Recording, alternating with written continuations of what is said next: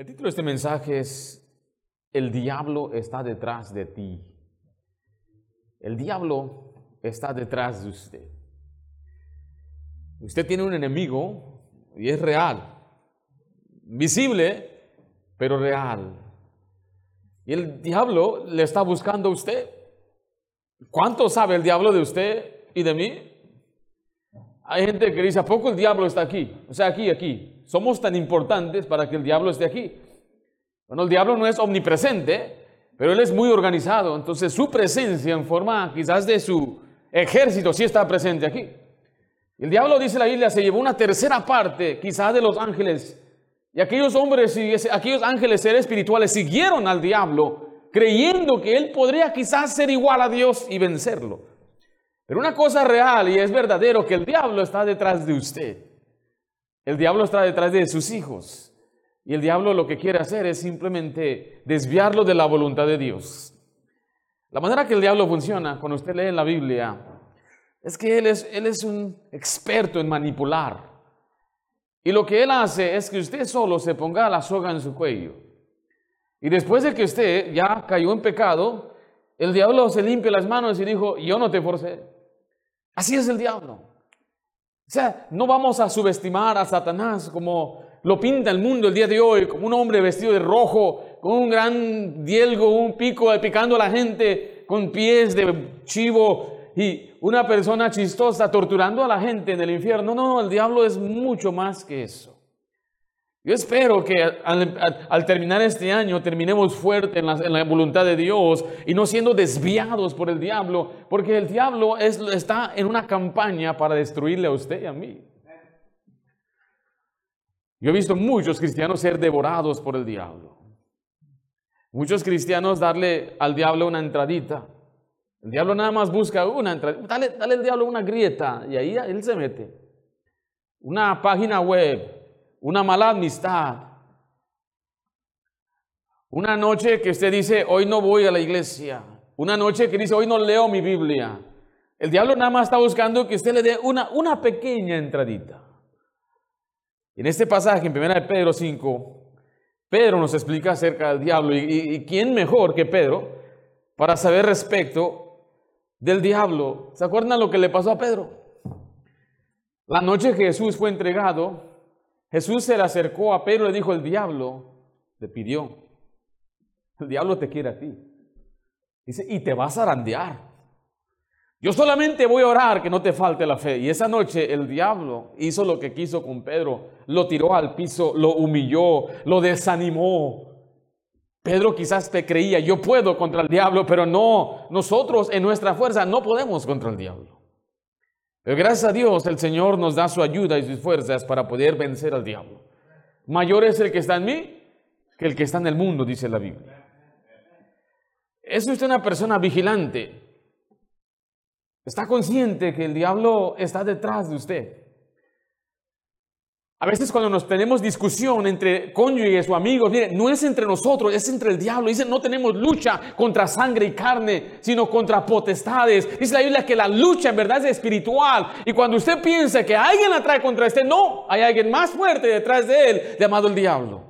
Y él está jalando ahí los lacitos ahí y está manipulando la situación. Por eso no permita que el diablo se, entremeta entre usted y su esposa y su familia, que entre a la iglesia, y que usted no pueda ver un hermano. No, no tenemos lucha contra sangre y carne. No estamos peleando tampoco con los diputados de este mundo, ni con la gente en el alcalde, los gobernadores. No, hay un diablo detrás de todo eso. O sea que cuando estén ahí argumentando, acuérdense de este mensaje. Y usted ahí está alegando con su esposa. Diga un momentito, mi amor. Yo creo que el diablo está aquí, ¿verdad? Falta que ella diga, pues aquí lo estoy viendo. No, no, recuerde, hermanos, esta lucha, el diablo quiere destruir su matrimonio. No permita, no le dé, no le dé la satisfacción al diablo. A mí me motiva el diablo. Me motiva porque yo sé que hay un enemigo que quiere destruirme y de pararme y parar esta obra y pararle a usted y parar nuestra iglesia. Y eso me motiva. Sabiendo que hay un enemigo. Esa es la mentalidad de un soldado en el ejército. Si usted le pregunta a los más grandes soldados, ¿qué te motiva más? Es siempre el enemigo. El enemigo me motiva. Pregúntele a cualquier boxeador, es su enemigo, su oponente, lo observa, lo estudia. Cualquier gente que trabaja en el, el ejército, en deportes, están estudiando sus oponentes. Y nosotros los creyentes tenemos que conocer bien a nuestro enemigo, cómo trabaja, cómo funciona, cuáles son sus maquinaciones, cuáles son sus tácticas, qué es lo que hace. Por eso yo me doy cuenta que cuando hay unas, hay como división o gente que se opone, digo, este no es entre él y yo. Aquí entre nosotros está quién? El diablo que anda atrás de usted. El diablo anda atrás de sus hijos. Algunos se, podrán enojar conmigo, pero si, sus hijos van a la escuela pública, el diablo está atrás de sus hijos. Allí en esa escuela, sus hijos van a caer en presa, van a caer como presa en manos del diablo. Sus hijos, eh, el diablo está detrás de sus hijos por medio de los medios, la televisión, y el diablo está detrás de usted. El diablo le quiere a usted. ¿Qué podemos hacer entonces los cristianos para derrotar a Satanás? En este pasaje, en 1 de Pedro 5, se nos da tres acciones para poder derrotar a Satanás.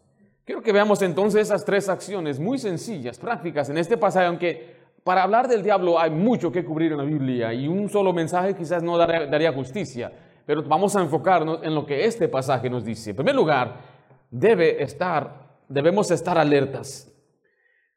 Debemos estar alertas.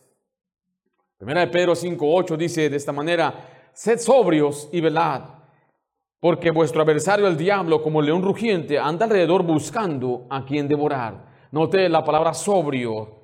La sobriedad mental y espiritual incluye conceptos como constancia, dominio propio, claridad, calibre moral. Y nos dice debemos velar, significa estar alerta, despiertos, cuidar para evitar un daño. O sea que debemos estar conscientes del enemigo. Y aquí es el primer la primera área en la que fallamos. Y no estoy hablando como una obsesión, pero ¿quién de nosotros en verdad pensó en el diablo el día de hoy? ¿Quién de nosotros durante esta semana pasada estuvimos conscientes de que tenemos este enemigo tras de nosotros? O sea, quizás hay algunos de nosotros que hemos pasado ya semanas y meses sin ni siquiera alguna vez estar conscientes que está un diablo a través, aquí alrededor de nosotros. Pero debemos estar conscientes de la realidad del diablo. La palabra Satanás significa adversario. Y aquí se le llama al diablo adversario. Adversario es una persona o grupo de personas contrarias. Ahora, Satanás es un ser creado. ¿Y sabe cuál es la mejor arma del diablo? Es su ignorancia. Que usted no crea que existe o que usted lo ignore, que no piense en él.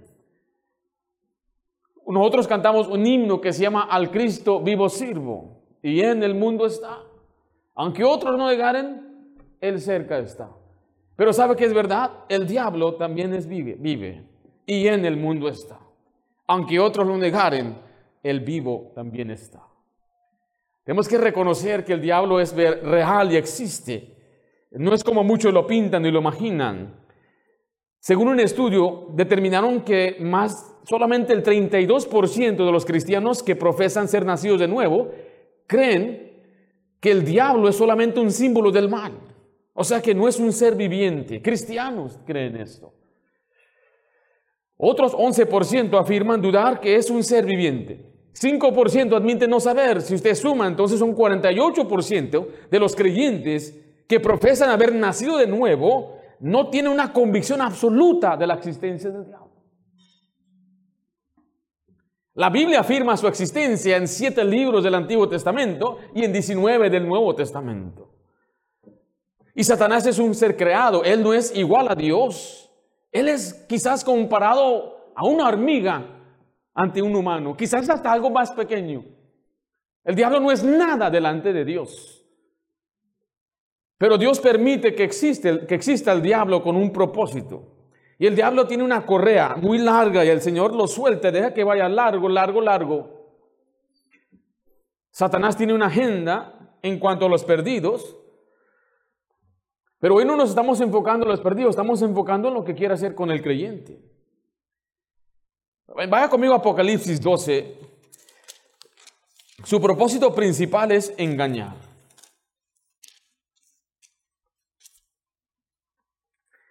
Hay, hay aquí en este lugar que me están escuchando gente que tiene pensamientos muy arraigados que son muy negativos de uno mismo, tienen una distorsión de la realidad, distorsión de las cosas de Dios. ¿Sabe quién implantó eso? El diablo. Hay hombres, hay mujeres que no pueden confiar en un hombre porque el diablo les implantó eso. Hay muchachos que dicen, yo jamás me voy a casar, no sabiendo que es una gran bendición casarse porque el diablo implantó ese pensamiento en su cabeza.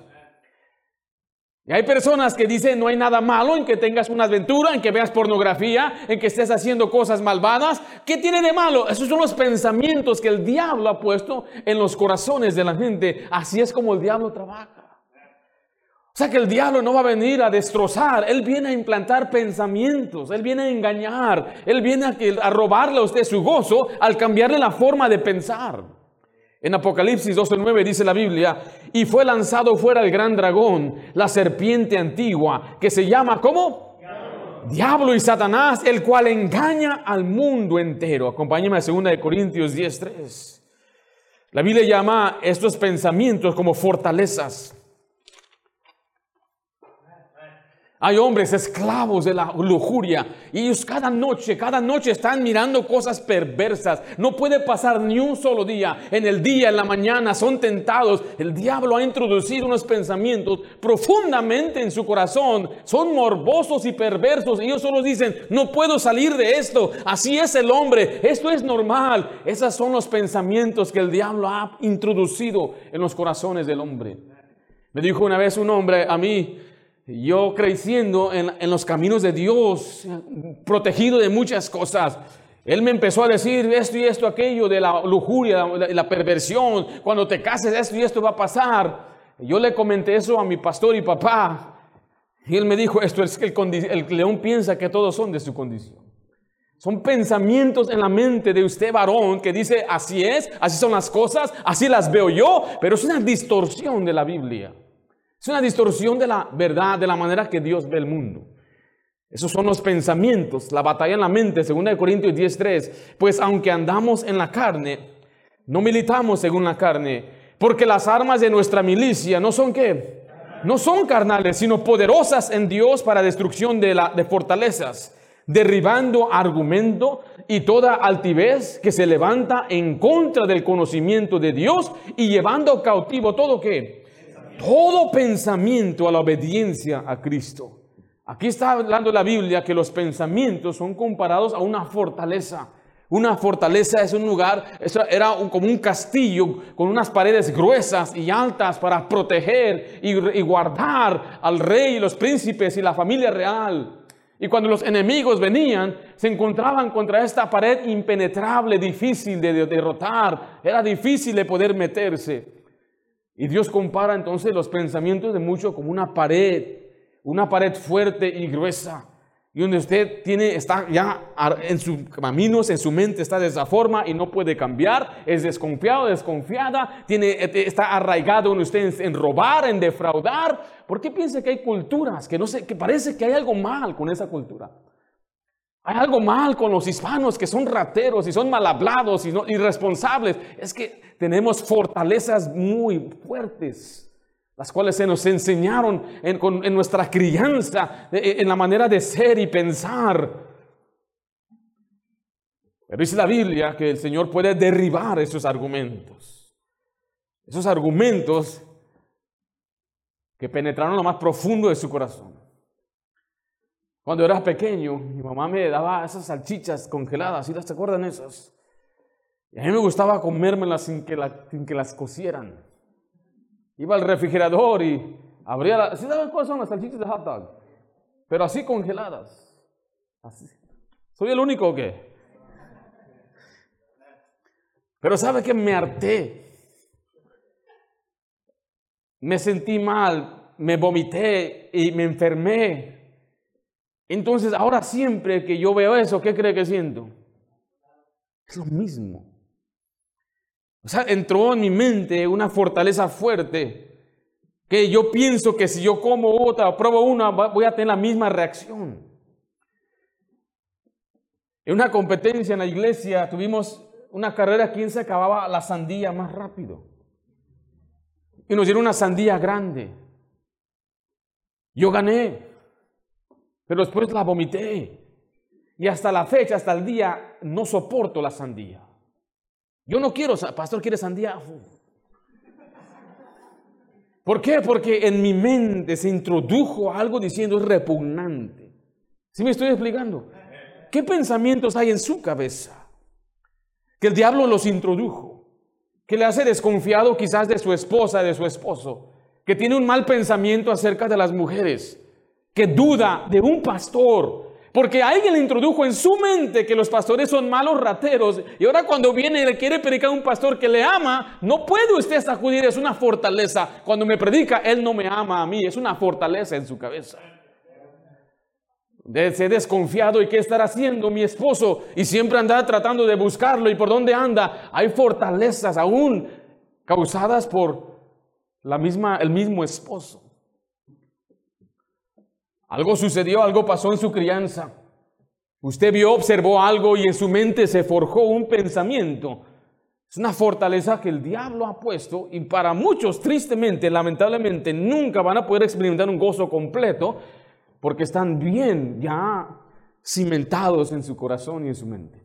Pero quiero darle esperanzas en este día. Es que el diablo puso eso. Y tenemos una lucha espiritual y tenemos que llevar cautivos nuestros pensamientos a Cristo. Significa verlos a la luz de las escrituras y permitir que Dios nos ayude a ser confiados, a ser amorosos, a perdonar. Este es el principio, el principal objetivo del diablo, es su mente. La mente es el campo de batalla del diablo.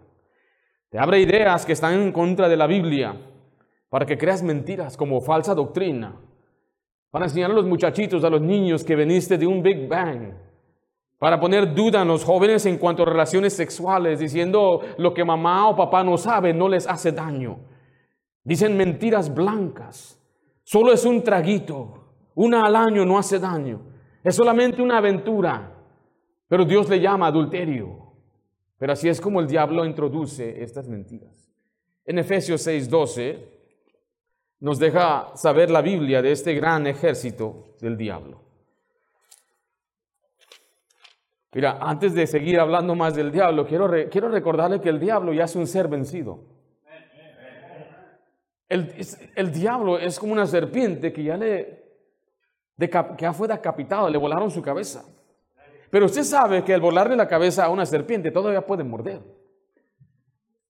Mucha gente se confía diciendo, ya le cortamos su cabeza y cuando no lo esperan, suelta su último piquete. Y así es el diablo. El diablo ya perdió. La batalla la perdió cuando Cristo resucitó de la muerte. Y le queda poco tiempo. Y hay una desesperación en la vida o en el tiempo que le queda al diablo y a sus, a sus ángeles. Entonces él tiene una presión por llevarse a mayor número. Efesios 6:12 dice, porque no tenemos lucha contra sangre y carne sino contra principados, contra potestades, contra los gobernadores de las tinieblas de este siglo, contra huestes espirituales de maldad en las regiones celestes. Le voy a ser, le voy a sincero, yo pienso mucho en el diablo. Creo diario pienso en el diablo. Siento que el diablo está detrás de usted, está detrás de mí y nos quiere derribar y destruir. Pero a veces veo, al mundo, aunque digamos ya tenemos victoria en Cristo, Parece que el diablo está ganando en este mundo, ¿no? Ese es el primer problema que hay en los cristianos, es que no están conscientes de su enemigo. Por lo tanto, no debemos bajar la guardia. Regrese a 1 de Pedro 5.8. No baje su guardia, mantenga los ojos siempre abiertos.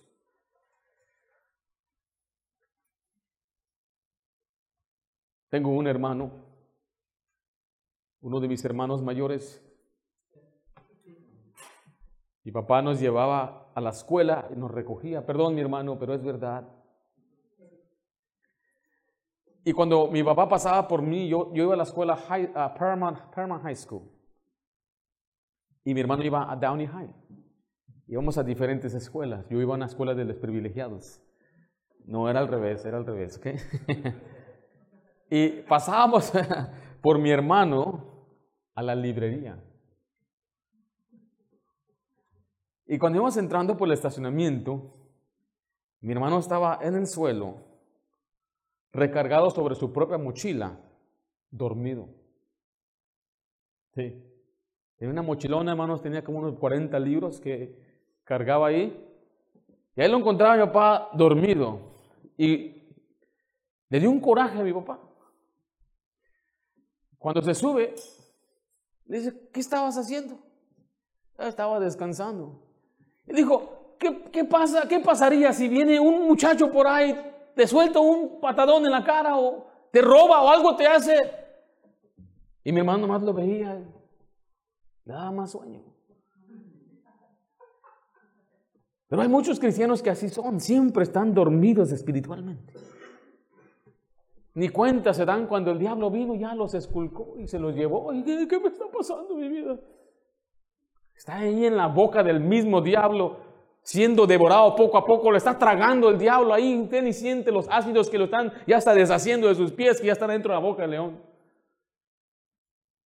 puede despertarnos, saber que el diablo es real y estar siempre en guardia, que en cualquier momento el diablo viene por nosotros. Dice versículo 8, sed sobrios y velad, porque vuestro adversario el diablo, note, como león rugiente anda alrededor buscando a quién, a quién devorar. Dice que es como un león. Este no es un disfraz, ni tampoco es una analogía del diablo. El diablo no es un león, sino que está hablando de su hambre, su anhelo, su deseo. Es como un león hambriento que busca su presa. Aunque la Biblia sí dice que el diablo se disfraza, quiero que vaya conmigo a 2 Corintios 11, 14. ¿Qué haría usted si de repente se abre esa puerta y está un león? ¿Qué haría? Se aparece un león así enfrente, aquí enfrente del hermano Juan. ¿Qué haría? Orar por el hermano Juan. Ah. Ahí le tocó. ¿Qué haría? Entra un gato y van corriendo algunos, no se hagan. ¿O no es así? Pero ¿qué haría si entra un borreguito? Una borreguita entraba tiernita. Algunas mujeres hasta, oh, ¿Pero qué dice la Biblia del diablo? Hay gente malvada y perversa que, que son lobos vestidos como ovejas. Eso es un disfraz. Un disfraz es un artificio para, un artificio para engañar. Mire, según Corintios 11, 14, y no, os no es maravilla, porque el mismo Satanás se disfraza como ángel de luz. Así que no es extraño si también sus ministros se disfrazan como ministros de justicia, cuyo fin será conforme a sus obras. Es impresionante cuando a veces abro Instagram y puedo ver lo que han puesto, lo que han publicado falsos maestros, claramente gente falsa. Tiene 250 mil likes y vas a sus canales, millones de seguidores, gente que enseña falsa doctrina. ¿Cómo puede ser? ¿A poco hasta ahí ha llegado el engaño? Miles de, millones de personas engañadas por personas que están enseñando un falso evangelio. El diablo tiene su propia iglesia, dice la Biblia, sinagoga de Satanás. Tiene sus ministros, son ministros satánicos, tiene su sistema doctrinal tiene su servicio de comunión, la Biblia dice la mesa de los demonios, tiene su sistema de sacrificios, lo que es sacrificado a los demonios, tiene su propio evangelio, porque dice, alguno enseña otro evangelio y tiene su propio trono y tendrá un día su propio Cristo, el anticristo. Él quiere copiar al Señor al pie de la letra, quiere hacer todo lo que Dios hace, pero lo hace siempre con engaño. Se presenta un león, usted va a huir. Se presenta una borreguita, usted se va a acercar. Y así es el diablo. El diablo no se va a presentar como un león, sino que es una metáfora de, de su esfuerzo por buscar a los cristianos. Como un león. Un león rugiente que busca la presa, escuche, más fácil. Y el diablo sabe cómo atacar en sus puntos más débiles. O sea, aquí dentro de este grupo quizás alguien que su punto más débil es robar. Son unos tranzas, dicen por ahí. Otros, quizás su punto más débil es su orgullo, como hablamos en esta mañana. Y otro su punto más débil es la lujuria. Entonces el diablo sabe cómo llegarle al de mano larga. Sabe cómo, cómo hacer que él caiga en pecado.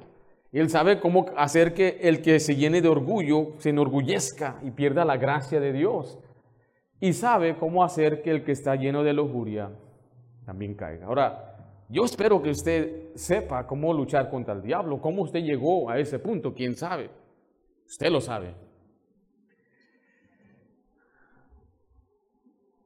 En Hechos 26, 18 nos habla de la gente que está bajo el dominio del diablo. El diablo tiene potestad. Él ejerce poder sobre las personas.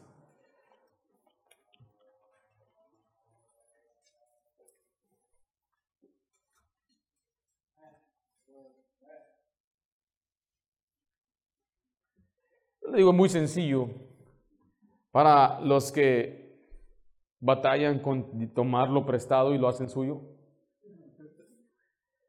Ahí le dice la solución es que trabaje. Que no sea ratero. El que hurtaba ya no hurte más, sino, sino trabaje.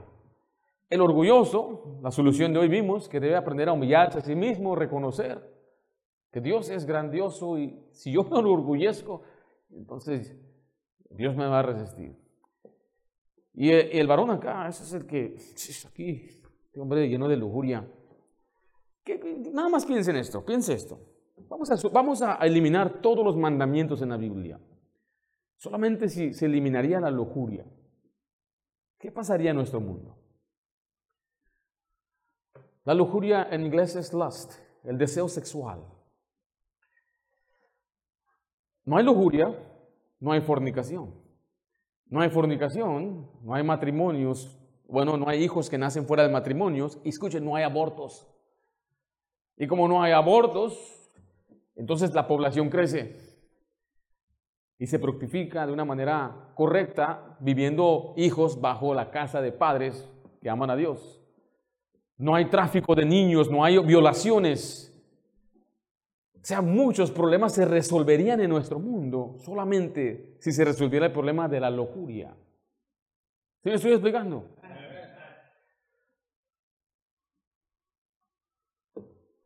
Pero ahí es donde el diablo tiene a muchos bien ahí, agarraditos de su cuello. Es muy común, se puede manejar y encuentra clubes nocturnos, encuentra lugares donde venden revistas, los sitios web más, más usados o más visitados son de pornografía. ¿Sí? Varón, ¿usted ha visto algo esta semana? Anda metiendo cosas que no debe mirar. Eh, por eso, ¿cómo va a gozar la vida cristiana? Usted mismo se siente hipócrita, sucio. Venir al Señor y cantarle, alabarle. Leer mi Biblia con esos mismos ojos, usar el mismo aparato donde veo cosas que no leer mi Biblia. O sea, es difícil. Eso muestra la realidad que el diablo está venciendo a muchos cristianos. ¿Por qué será? Hechos 26, 18 dice, para que abra sus ojos, para que se conviertan de las tinieblas a la luz y de la potestad de Satanás a Dios. Note la potestad, el poder del diablo. ¿Tiene poder el diablo? Escuche, tiene poder para devorar. Esa palabra devorar significa consumir y destruir. No subestime a su enemigo. Tiene tácticas, una táctica son métodos o sistemas para realizar una cosa y alcanzar un objetivo. Y aquí está, mire, su teléfono. ¿Qué tiene en su teléfono? Y, por ejemplo, en mi teléfono usted no va a encontrar eh, juegos, sitios de memes, eh, Redes sociales la tengo pública. Todos los hermanos que trabajan aquí tienen acceso a mis redes sociales. Si alguien me manda un mensaje, no lo veo porque yo no ando mirando eso. Ellos son los que monitoran eso. Tienen acceso a mi Instagram. Mi esposa tiene acceso a los canales de YouTube, mi correo electrónico. ¿Por qué le tienes miedo a esta mujercita? Tengo miedo a Dios. Pero yo quiero, y, tampoco es para que, ella me, para que yo rinda cuentas, no.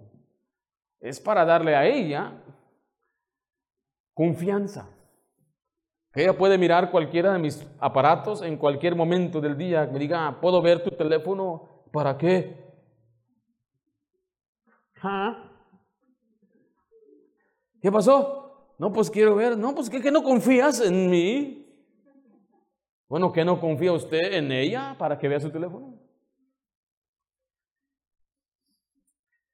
Se quedan muy callados los varones aquí.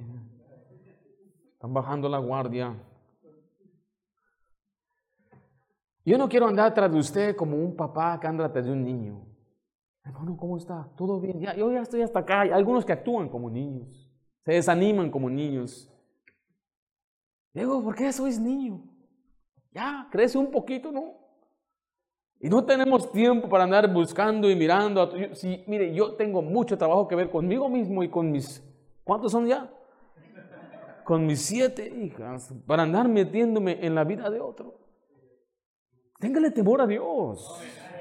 Dese cuenta que el diablo anda atrás de usted.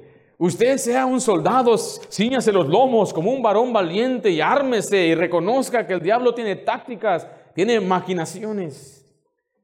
En Efesios 6, 11, miren lo que dice la Biblia. Vamos a leer unos pasajes. Yo le voy a leer lo que dice Segunda de Corintios 2, 11, mientras usted va a Efesios. Dice, para que no gane ventaja alguna sobre nosotros, pues no ignoramos sus maquinaciones.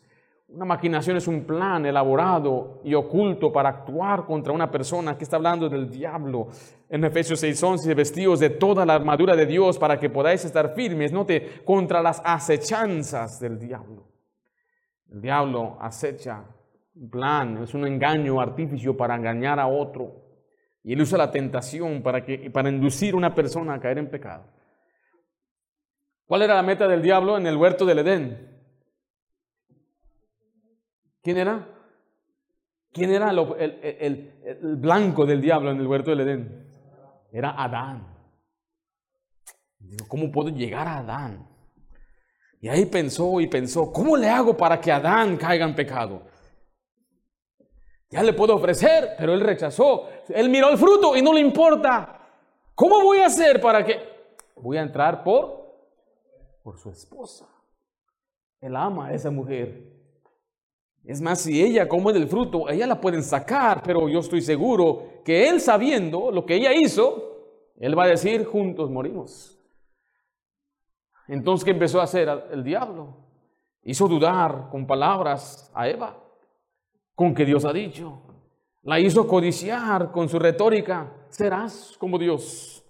Eva tomó del fruto, ¡pum!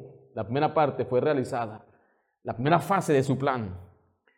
La segunda fase es, ahora tiene que ofrecérselo a Adán. Y Satanás creía entonces, Adán va a probar, ahora sí. Adán tomó del fruto y el objetivo de Satanás se realizó. Así como trabaja, experto, tremendo.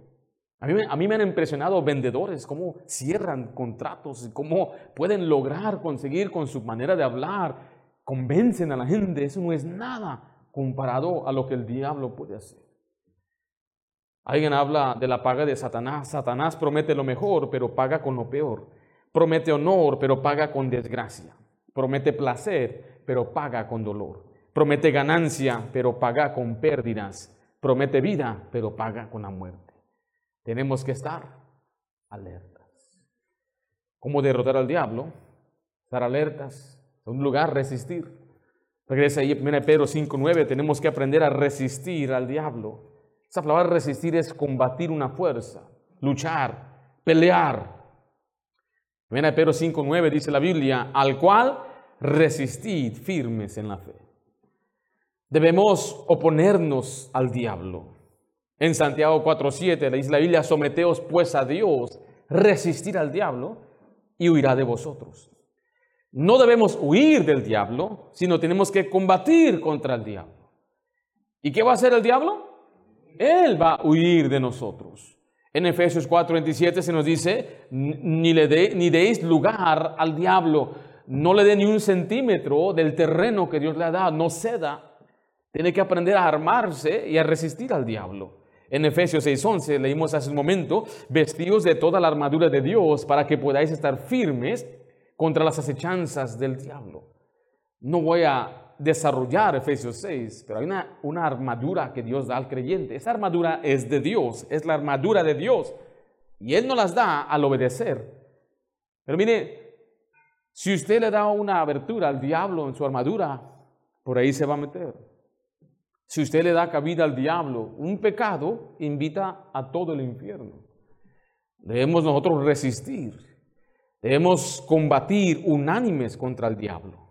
Vaya Filipenses 1.27. Esta palabra resistir trae a la mente a un ejército, uniéndose para oponerse al enemigo.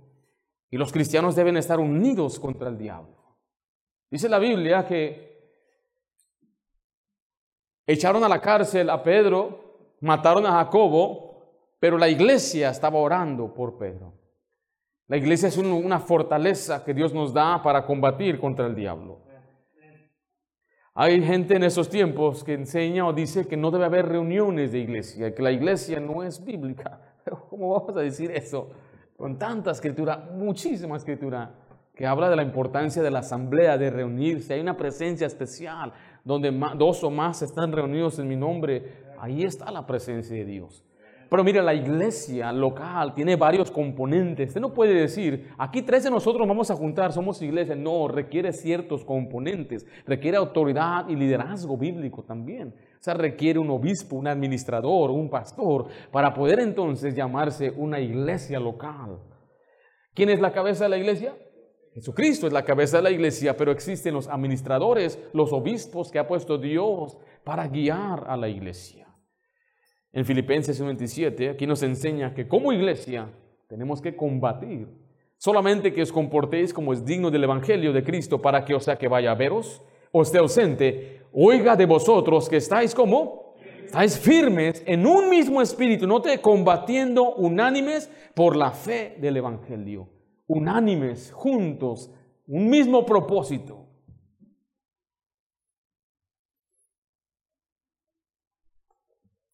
Únase a la causa de Cristo y tengamos un mismo espíritu, un mismo corazón, combatiendo contra el diablo. Si hay una ruptura, una ruptura en las filas, Satanás va a aprovechar y meterse. Tenemos que aprender a resistir. Debemos estar alertas, debemos resistir. Número tres y último, debemos creer creer. Regresa a 1 de Pedro 5.9. Ahí le dice al cual resistid firmes, ¿en qué? En la fe. Le resistimos en la fe, o sea, confiamos en la victoria de Cristo. ¿Cómo es que Satanás ataca? Bueno, Satanás usa mentiras. Satanás usa mentiras como su principal arma. Y el creyente debe contrarrestar las mentiras de Satanás con la verdad de Dios. Le leo una vez más Génesis 3.4. Entonces la serpiente dijo a la mujer, no moriréis. Eh, dice lo contrario la Biblia. Pero para nosotros, la fe es nuestro escudo. Vaya a Efesios 6.16. Nuestro escudo, mire, yo, yo a veces escucho hasta pastores enseñar esos pasajes y, y como que no lo entienden. Y espero que usted lo comprenda. La Biblia nos habla de un escudo de la fe. Y el diablo lanza, llama dardos. Ahora esos dardos no son arbitrarios, es decir, el dardo de, la, de la mentira, el dardo, no, no, no. Está hablando de causar duda. Porque lo opuesto a confiar o tener fe es dudar.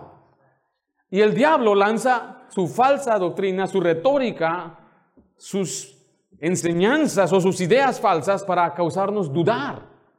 Y un cristiano que vive con duda o incertidumbre sin saber confiadamente lo que debe hacer, nunca será un, cristiano triunfante. Y, yo espero que usted sepa y usted está notando que en nuestra iglesia usamos nada más que la Biblia. Yo nunca cito algo histórico, uso ejemplos, pero nunca cito como referencia o autoridad a un escritor. Y un escritor dijo, no, yo nunca hago eso porque nuestra iglesia no necesita eso. Y en un solo mensaje, ¿cuántos versículos estamos leyendo? Crea que todo eso es a propósito, lo hago a propósito, porque si una cosa Dios prometió que va a dar crecimiento y fortaleza, es su palabra. Y yo solamente estoy tratando de explicar lo que la palabra dice. La palabra de Dios es la espada del Espíritu. La palabra de Dios es viva y es eficaz. Es lámpara para nuestros pies que alumbra y nos guía. Es como esa miel que nos llena de alegría y gozo. Es como una comida que nos sacia. Pero el diablo le va a dar, le va a poner dudas en su mente. Le va a poner, le va a querer excusarse, decir, está bien que tú ya no estés con esa mujer. Es lo que el diablo quiere hacer. Y muchos están escuchando esas voces allá afuera. Donde un muchacho te está enamorando, señorita, y te está diciendo palabras bonitas, pero ese muchacho no va a la iglesia, ese muchacho no busca a Dios. Y escucha, desde ahorita te digo, las cosas no van a terminar bien. No es que quizá no van a terminar bien, no van a terminar bien. Suficientes años tenemos en el ministerio y en las cosas de Dios para ver que cuando las cosas no inician bien, raramente terminan bien. Y me digo raramente, pero raramente. ¿Por qué? Porque no estábamos protegidos con el escudo de la fe. En Efesios 6, 16 dice, sobre todo, tomad, ¿qué cosa? El escudo de la fe con que podáis apagar todos los dardos de fuego del maligno. Yo me sorprendo en estos tiempos y hace hasta da coraje y dice, no hay nada malo en que tome. ¿Dónde dice la Biblia que es pecado tomar? Y uno empieza a decir, bueno, no, no, eso es, es borrachera. Y hay gente que hoy ha torcido todo en la Biblia para permitir muchos pecados que antes los cristianos todos sabíamos que estaba mal. Pero esa es la astucia del diablo. Es muy astuto. ¿Dónde dice la Biblia que tienen que ir a la iglesia tres veces a la semana? ¿Tres para triunfar? ¿Dónde está en la Biblia? ¿Dónde está en la Biblia que ah, una persona no puede eh, pintarse o tatuarse? ¿Dónde está en la Biblia que un hombre no puede tener su cabello largo o ponerse argollas? ¿Dónde? ¿Qué no la Biblia dice que usaban túnicas? O sea, la gente se ha convierto muy teóloga queriendo buscar pasajes para justificar su maldad y pecado. Pero eso es porque no han entendido plenamente la doctrina.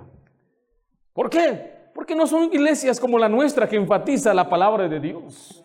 Quieren enfatizar un show cantando y alabando y soltando y son puras mujeres bailando, ni un hombre, todos los hombres están así. Yo digo esas iglesias donde puros afeminados hay ahí y cantando cantos afeminados como que le cantan a una mujer. Y eso me da mucho coraje a mí porque la iglesia es un lugar para adorar a Dios con, con alma y voz, donde los hombres deben sentirse, aquí el Señor me está hablando. Y muchas veces los hombres son desviados por una mujer que no le gusta la iglesia como la nuestra. Mire, si a su esposo le gusta esta iglesia, dele gracias a Dios que le gusta la iglesia. Porque si va a ir a un lugar donde le gusta a usted, mi hermanita, que no ama a Dios, ni lee la Biblia, ni está poniendo a Dios la doctrina primero, su esposo no va a durar en esa iglesia. Cosas sencillas, tan simples que le estoy diciendo, es muy importante. Todo eso lo he observado. Porque el diablo se ha metido en la iglesia, ha afeminado a los hombres, donde ahora el hombre tiene miedo a hablar de estas cosas. El hombre tiene miedo a mencionar a los sodomitas y a los homosexuales. los pastores tienen miedo a hablar del adulterio y la fornicación. Los pastores tienen miedo a decir lo que dice la Biblia. ¿Por qué? Porque hay tantas dudas que se están lanzando. Pero Pastor Fulano dijo en línea, Pastor Fulano dijo en el, en internet. Pero no se trata de lo que diga pastor fulano, sutano. Yo he dicho muchas veces, no importa lo que mi propio padre, que es mi pastor, diga, lo que importa es lo que dice la Biblia. Vamos a ser fiel a la palabra de Dios, no a un movimiento, no ni siquiera a un grupo de iglesias bautistas, no ni siquiera a un grupo de pastores que fueron de gran bendición para nosotros. Agradecemos lo que han hecho, pero nuestra fidelidad es hacia Dios. El problema es que tenemos dudas que vienen a la vida, a la mente, por no estar arraigados en las escrituras. Y el diablo lanza sus dardos. Lanza esos dardos para hacer que el creyente dude de la palabra de Dios. Dude que hay un siervo de Dios que quiere lo mejor para usted. Yo quiero lo mejor para usted. Esta generación no aguanta que le digan su verdad. Tengo que decir, hermano, yo le amo y es porque le amo. Está enojado. No es que yo le amo. Estoy enojado con el diablo. Estoy enojado como el diablo ha censurado, como el diablo ha incapacitado a la mayoría de las iglesias. Estoy enojado con el diablo. Así como el escudo protege nuestra fe, el ataque es entonces en contra de nuestra fe, nuestra confianza en Dios. Y lo que usted necesita es la palabra de Dios. Porque la fe tiene su base en el conocimiento de la palabra de Dios. ¿Qué dice Romanos 10, 17? Así que la fe es por el oír y el oír de la palabra de Dios. Dios quiere que usted confíe en Él, que usted tenga confianza en su palabra, que no tenga duda. Es pecado dudar de Dios, es pecado desconfiar de Dios, es pecado vivir con temor de mañana, llenarse de afán. Dios dice, no quiero que tú te, no, te, preocupes, te, te, estés hundiendo en tanta, en tanta ansiedad por mañana. Ya nos toca pagar la renta, amén. Yo tengo aquí, a ver, estamos al 3 y me dejan hasta el 4. Yo pago el 4. Yo nunca me preocupo, yo pago el 4. Pero el diablo quiere que usted ande con ansiedad. ¿Y cómo le voy a hacer? Y se le está cayendo el cabello. A, a mí se me está cayendo porque así soy. Porque quiero que se me caiga. Pero a otros que se les cae por la ansiedad y el estrés. Tanto estrés, tanto trabajo, tanta fatiga, ¿para qué? Ni gozas nada. Ahí te tiene el diablo. El diablo lo tiene asustado porque no tiene fe en Dios, no tiene confianza en Dios. ¿Y cómo le voy a hacer? Digo, ¿cómo le va a hacer Dios? Anoche hubo una conversación que tuvimos en Facebook con, trabajando con jóvenes Montesión. Si usted tiene Facebook y quiere ir, puede ver se habló de la hombría, se trató, del ataque contra el hombre, contra el varón. Y me hacían preguntas algunos muchachos ahí, pero la respuesta es muy sencilla. Si yo no puedo hablar de mi experiencia, ¿cómo le has hecho? Dicen, ¿cómo se hace para poder mantenerse fiel en ayudar y sustentar una familia? ¿Qué haces en tiempos de desánimo? ¿Qué haces? Mire, cada hombre va a enfrentar cosas difíciles, cada hombre va a tener luchas, pero tiene que seguir haciendo lo que Dios le llamó a hacer. Y el diablo le dice, ahí está la salida, es fácil, abandona, vete, deja tus responsabilidades. No, no, usted necesita fe en Dios. Necesita confiar en Dios. Mire, me han acusado de ser machista. Anoche me acusaron de ser machista, ahí en ese mismo chat. Pero por otro lado, me han acusado de ser, eh, ¿cuál es lo opuesto al machismo? ¿Cómo? Feminista, ¿qué pasó, bro? Mandilón. Mire, a mis hijas y a mi esposa yo las consiento. Las consiento. Lo que quieran, comprar. Le digo a mi esposa, compra, lúcete, vete. Cómprate lo que quieras. Cuando viene la bebé, la mejor cuna que quieras. Pero yo creo en eso. Yo creo que yo debo consentir a mi esposa, pero ¿sabe qué me dicen? Ese es un mandilón entonces. ¿Ve cómo el hombre ve así? Pero la mujer, cuando yo digo aquí, mis, hermanas, yo soy el líder, ah, machista. Machista. ¿Quién manda, hermana? Oh, wow. Pero ¿sabe qué? Ella me quiere seguir. ¿Sí? ¿Usted oye, traes tenis? cuando yo hablo con usted, cuando predico, sí, así soy, pero cuando hablo con ella, no hablo así con ella. ¿cómo estás? Cambia a mí. Soy tierno con ella. Soy tierno con mis hijas. Cargo una recién nacida y soy tierno con ella. La agarro como que está hecha de vidrio. Le doy unos besitos, la abrazo, la acaricio. Pero con usted, no, usted es un hombre. Ay, pastor, me dolió.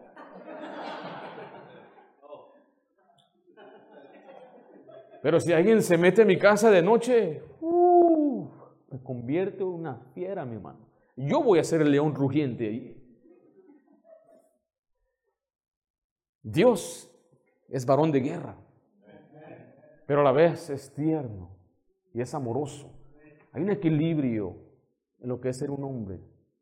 Entre ello, mi hermano, es confiar en Dios, porque Dios me dio la responsabilidad de mi familia. Y ellas no se preocupan ¿Cómo le vamos a hacer? Ellos nunca piensan la renta, nunca, ni una sola vez están pensando si hay dinero o no hay. Van y compran. Y comen y comen esas niñas. Y que un yogurt y un yogurt y cuál es el otro, lo que están comiendo ahorita, ¿cómo se llama esos? Granola bars un granola bar. Está caro, ¿no? A ellos no les importa, no les preocupa, porque esa es mi responsabilidad. El diablo quiere que usted dude y tambalee y se desespere. ¿Y cómo le voy a hacer? Usted confía en Dios. ¿Hay comida hoy en su refrigerador? Ahí está, no se preocupe si mañana no. Ya mañana cuando no haya, entonces, ahí se preocúpese. Pero mientras ahorita haya comida, cómala, mira, disfrútela, porque si se preocupa, no va ni poder disfrutar esta comida. Va a estar ahí llenándose, pensando en mañana. No, coma. Mm. Y si no hay, mire, Little Caesars. Con seis dólares puede alimentar una familia.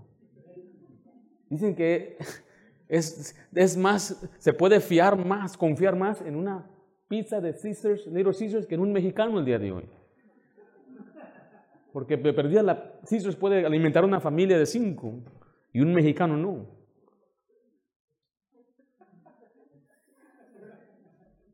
Confía en Dios. Yo siempre he dicho y creo que un hombre que se queja está mal. No se queje. No ande ni, ni, expresándose sus disgustos. No, sea hombre. Que no, no. Enfrente de su esposa.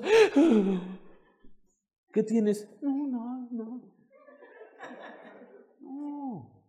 Ahora yo lo hago a propósito porque quiero que me acaricie y todo.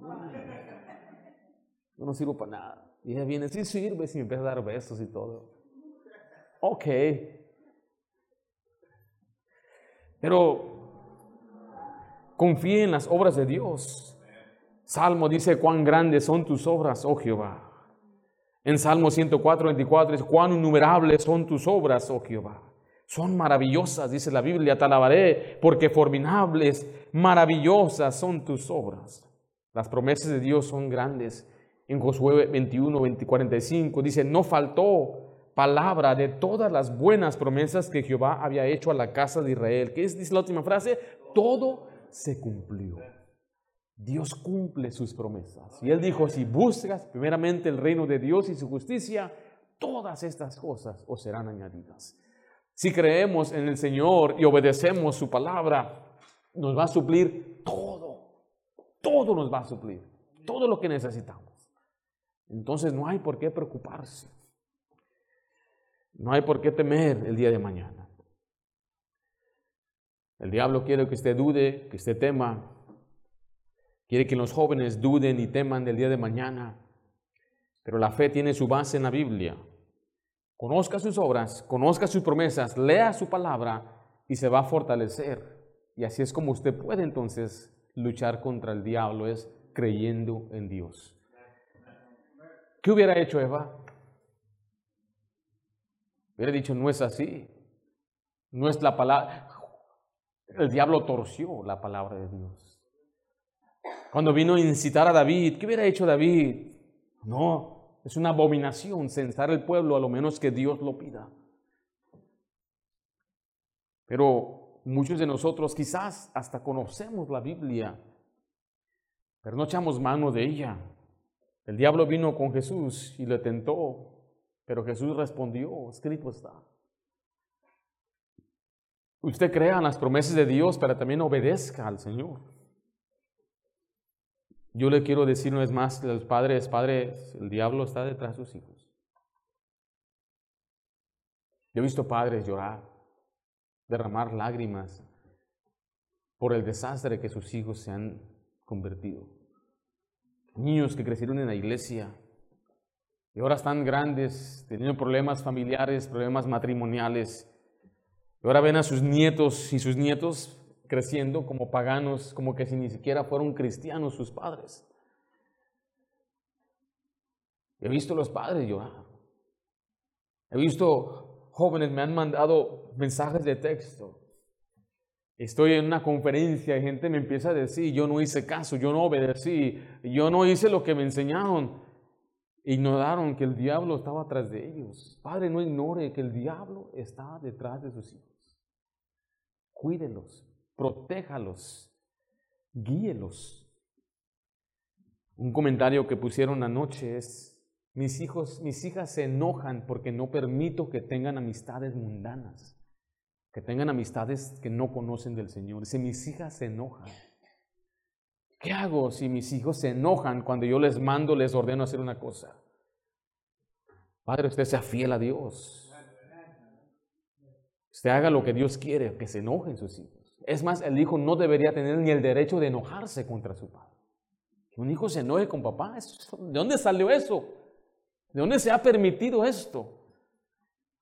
Pero no, usted sea firme. Crea las promesas de Dios. Espero que usted esté dispuesto y listo para combatir contra el diablo. Debemos estar alertas. Esté consciente de su enemigo. No baje la guardia, debe resistir. Debemos oponernos al diablo y debemos combatir unánimes contra el diablo y debemos creer, creer en la palabra de Dios. Satanás va a usar mentiras, pero se nos dio el escudo de la fe. La fe tiene su base en las escrituras. Recuerde, el diablo detrás está detrás de ti. Oremos, Padre Santo. ¿Cuánto necesitamos, Señor, en estos tiempos, varones que se paren firme por la verdad, especialmente en los púlpitos y en las iglesias? Y Señor, yo suplico y anhelo, eh, te ruego, Señor, que levantes una generación de hombres valientes, una generación de mujeres valientes, que estén dispuestas a agradarte a ti, no al mundo. Y a la vez, Padre, que estemos siempre conscientes de que hay un enemigo entre nosotros. Las disensiones que surgen en el hogar no son lucha entre carne y sangre, sino son contra el diablo. Hay fortalezas, hay pensamientos, que están profundamente arraigados en nuestros corazones, en nuestras mentes, ideas que no podemos nosotros deshacer. Ruego, Padre, que tú lleves, que rompas esas fortalezas y lleves nuestros pensamientos cautivos a Cristo. Ruego, Padre, que nos ayudes a guardar a nuestros hijos y creer en tus promesas, confiar en ti. Que el diablo quiere desanimarnos y quiere desviarnos con mentiras, pero que el Señor sepa, esta iglesia, que hay un pastor que les ama hay un Cristo que les ama, una palabra de Dios que le puede guiar y que si ellos se mantienen firmes, creyendo en tu promesa, tú vas a ayudar a que ellos resistan al diablo. Te pido esto en nombre de Cristo Jesús. Amén.